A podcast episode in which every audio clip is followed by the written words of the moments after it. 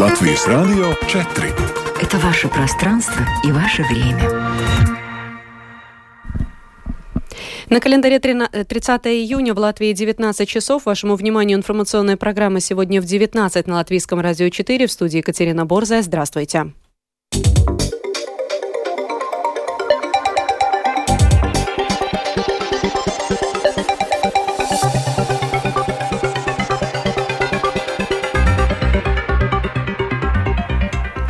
В этом выпуске стартовал праздник песни и танца. Торговцы уверяют, что все цены обоснованные. Беспорядки из-за убийства подростка полицейскими во Франции продолжаются уже третьи сутки. Зеленский поедет на саммит НАТО только при ответе на заявку Киева. Теперь подробнее об этих и других событиях.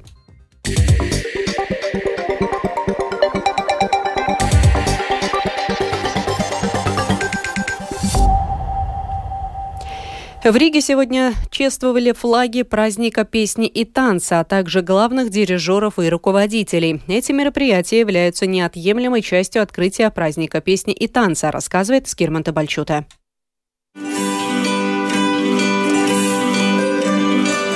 Под звуки куклы и хоровое пение в Доме Рижского латышского общества состоялась торжественная церемония чествования праздничных флагов.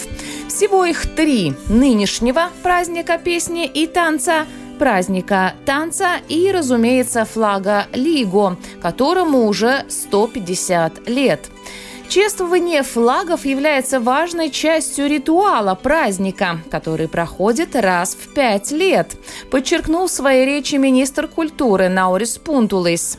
Šodien jau 27. reizi dimdēs Rīga – Сегодня уже в 27 раз зазвучит Рига. И уже в 27 раз мы докажем сами себе и всему миру, что мы, латыши, не только народ, который поет. Мы народ, который умеет уважать, чествовать и защищать свои флаги.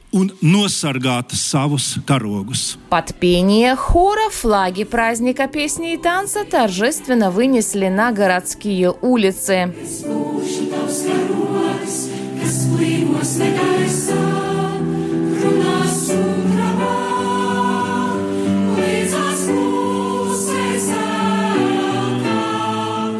Следующий пункт назначения – сад Вестура, который также традиционно является парком праздника песни.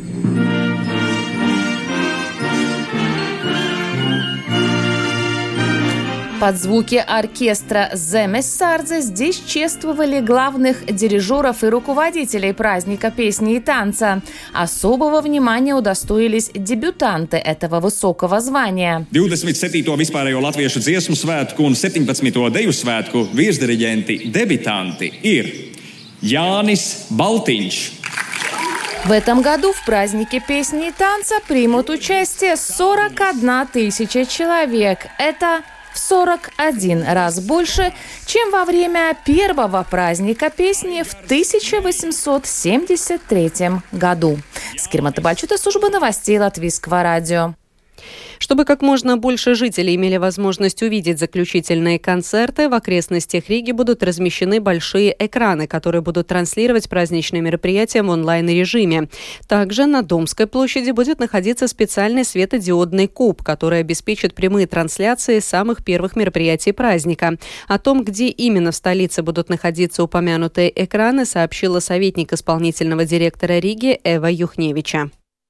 Рīga šogad domājot par svētku pieejamību. Думая о доступности праздника песни и танца, Рига в этом году в восьми окрестностях столицы, а также на Эспланаде и на Домской площади обеспечит возможность публичного просмотра крупных концертов, как большого танцевального, так и заключительного концертов. Итак, экраны будут размещены в парке Нордетю, Латгальском парке, парках Аркадия и Страсдумуйжа, в Березовой роще в Плявнике, у Центра культуры Иманта, а также у Балдерайской и Чекурканской библиотек. На Домской площади экран будет работать уже с самого начала праздника 30 июня.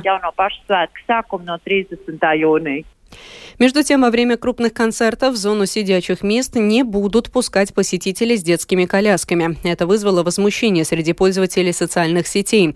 Латвийцы отмечают, что эта новость стала для них сюрпризом, учитывая, что билеты уже куплены.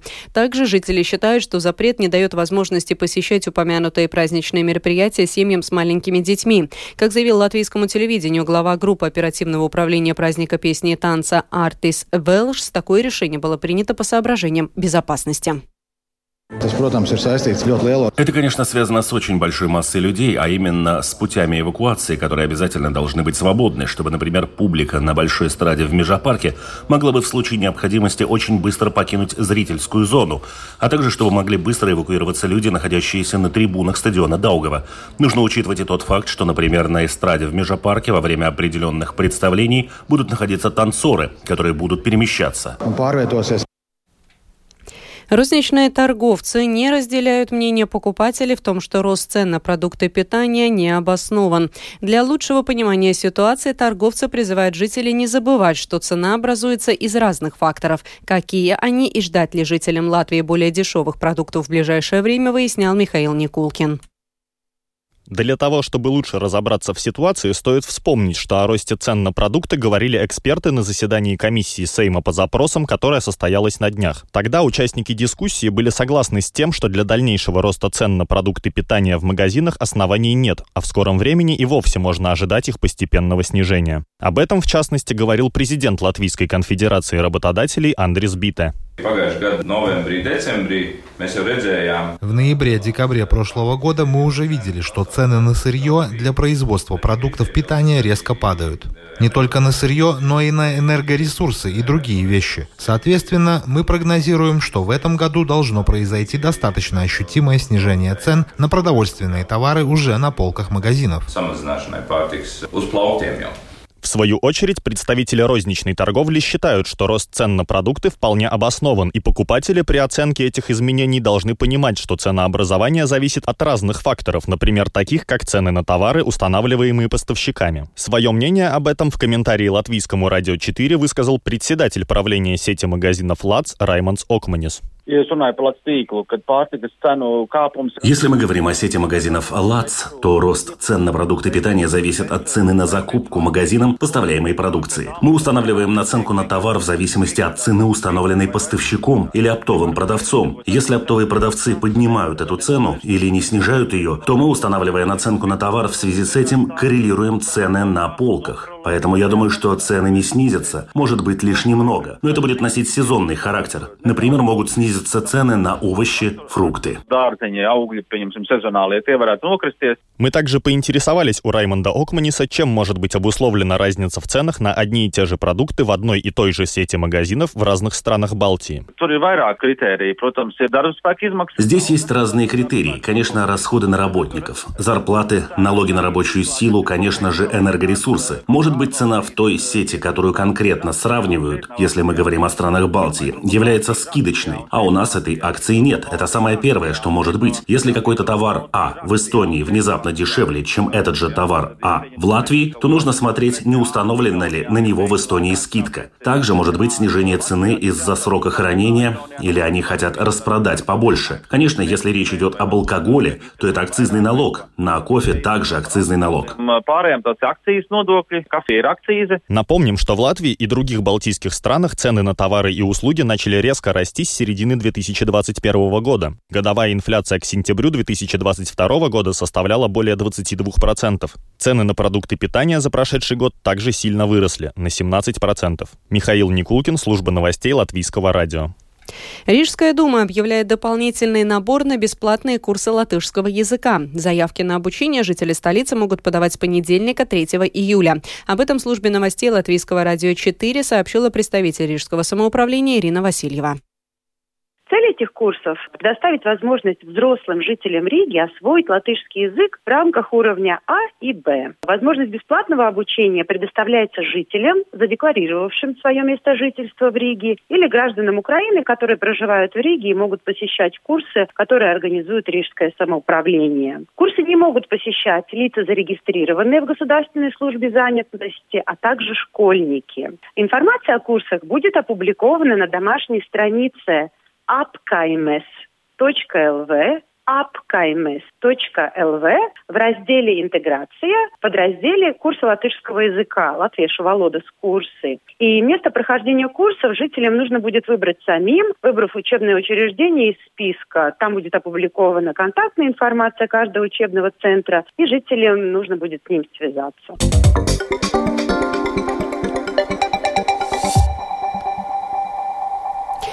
Париже стражи порядка застрелили 17-летнего подростка, который не остановился по приказу дорожной полиции. Из-за этого в стране вспыхнули протесты, перерастающие в серьезные беспорядки. Третью ночь подряд протестующие поджигали административные здания. Э, комиссарианты полиции и школы сообщаются и о десятках пострадавших полицейских. Более 850 участников протестов были задержаны во Франции минувшей ночью. Продолжит тему Рустам Шукуров. Инцидент со стрельбой произошел во вторник, 27 июня. 38-летнего полицейского, стрелявшего в юношу, задержали по обвинению в убийстве. Полицейские поначалу заявили, что подросток пытался сбить их, но на опубликованном позже и верифицированном агентством АФП видео происшествие выглядит иначе. На видео два полицейских стоят возле стоящего автомобиля, при этом один из них целится в водителя и говорит «Ты сейчас получишь пулю в голову». Машина вдруг срывается с места, и полицейский стреляет в упор. Автомобиль, проехав несколько десятков метров, врезается в препятствие и останавливается. В момент стрельбы в машине находились еще двое. Один скрылся, а другой тоже несовершеннолетний был арестован и задержан полицией. 17-летний водитель авто по имени Наэль скончался от пулевых ранений в грудь. Экстренные службы пытались спасти юношу, но тщетно. Беспорядки начались в родном для Наэля парижском пригороде Нантер, но затем перекинулись и на другие пригороды. Вчера французские власти мобилизовали более 40 тысяч сотрудников полиции для предотвращения беспорядков. В третью ночь беспорядков 250 полицейских получили ранения. Беспорядки также привели к значительным финансовым потерям. Валерий Пекре, глава региона Иль-де-Франс, непосредственно окружающего Париж, заявила, что выделит 20 миллионов евро на восстановление государственной собственности, пострадавшей в результате беспорядков.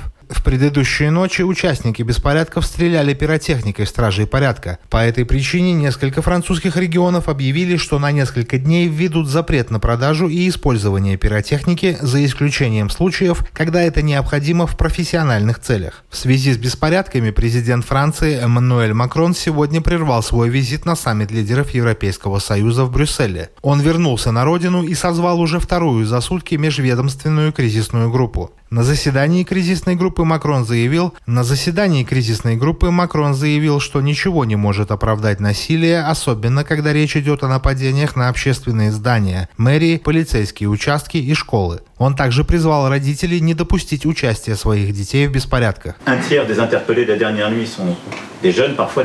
Одна треть арестованных прошлой ночью – молодые люди, иногда очень молодые. Ответственность за их безопасность лежит на родителях, поэтому для спокойствия всех важно, чтобы родительская ответственность могла быть полностью реализована. И я апеллирую к чувству ответственности матерей и отцов. Республика не имеет права заменить их. Между тем, премьер-министр Франции Элизабет Борн заявила, что правительство рассмотрит все варианты наведения порядка в стране. Она также не исключила объявление чрезвычайного положения, что дало бы местным органам власти больше полномочий по введению комендантского часа и запрету демонстраций, а также позволило бы полиции активнее бороться с зачинщиками беспорядков. Рустам Шукуров, служба новостей Латвийского радио. Лучшей гарантией безопасности, которую Европейский Союз может предоставить Украине, является ее членство в Европейском Союзе, но статус членства не дается просто так. Об этом заявил верховный представитель Евросоюза по иностранным делам Жозеп Барель. На вопрос, могут ли успехи украинской армии на фронте ускорить процесс вступления Украины в Евросоюз, Барель указал, что не нужно путать понятия. Конечно, тот факт, что Россия продолжает свою агрессию в Украине, ускорил процесс вступления Украины в Евросоюз в рекордно короткие сроки, и мы много работаем. И я лично, как верховный представитель по внешнеполитическим вопросам, в том числе по приему новых государств-членов, я очень обеспокоен тем, чтобы к нашим обещаниям о присоединении отнеслись серьезно. И в октябре Еврокомиссия представит оценку того, что сделала Украина. Повторяю, процесс вступления – это процесс, основанный на заслугах, а не бесплатный обед. Это не подарок. Это не что-то гарантированное. Вступление в Европейский Союз нужно заслужить, поэтому Украина должна провести необходимые реформы. И делают они их очень быстро. Народ Украины чувствует желание стать членом Европейского Союза больше, чем когда-либо прежде. Это факт, возможно, самый важный, что политическая воля – это не политическая воля правительства, а политическая воля народа, и она должна направлять процесс. And this has to push между тем, президент Украины Владимир Зеленский не приедет на саммит НАТО, который пройдет в Вильнюсе в июле, если лидеры стран-членов проявят дефицит мужества и откажутся пригласить Киев в военный альянс. По его словам, украинские власти хотели бы получить на предстоящем саммите ответ на их заявление о членстве в НАТО, поданное 30 сентября 2022 года.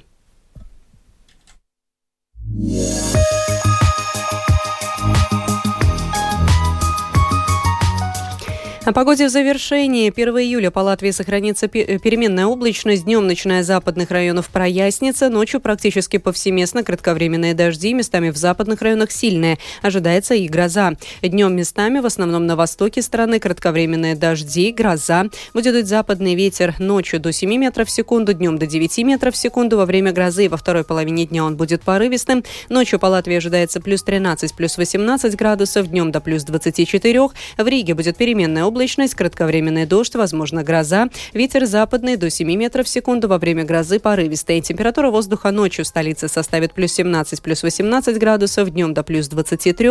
Медицинский тип погоды второй благоприятный. Это была программа сегодня в 19, 30 июня. Продюсер ведущая выпуска Екатерина Борзая.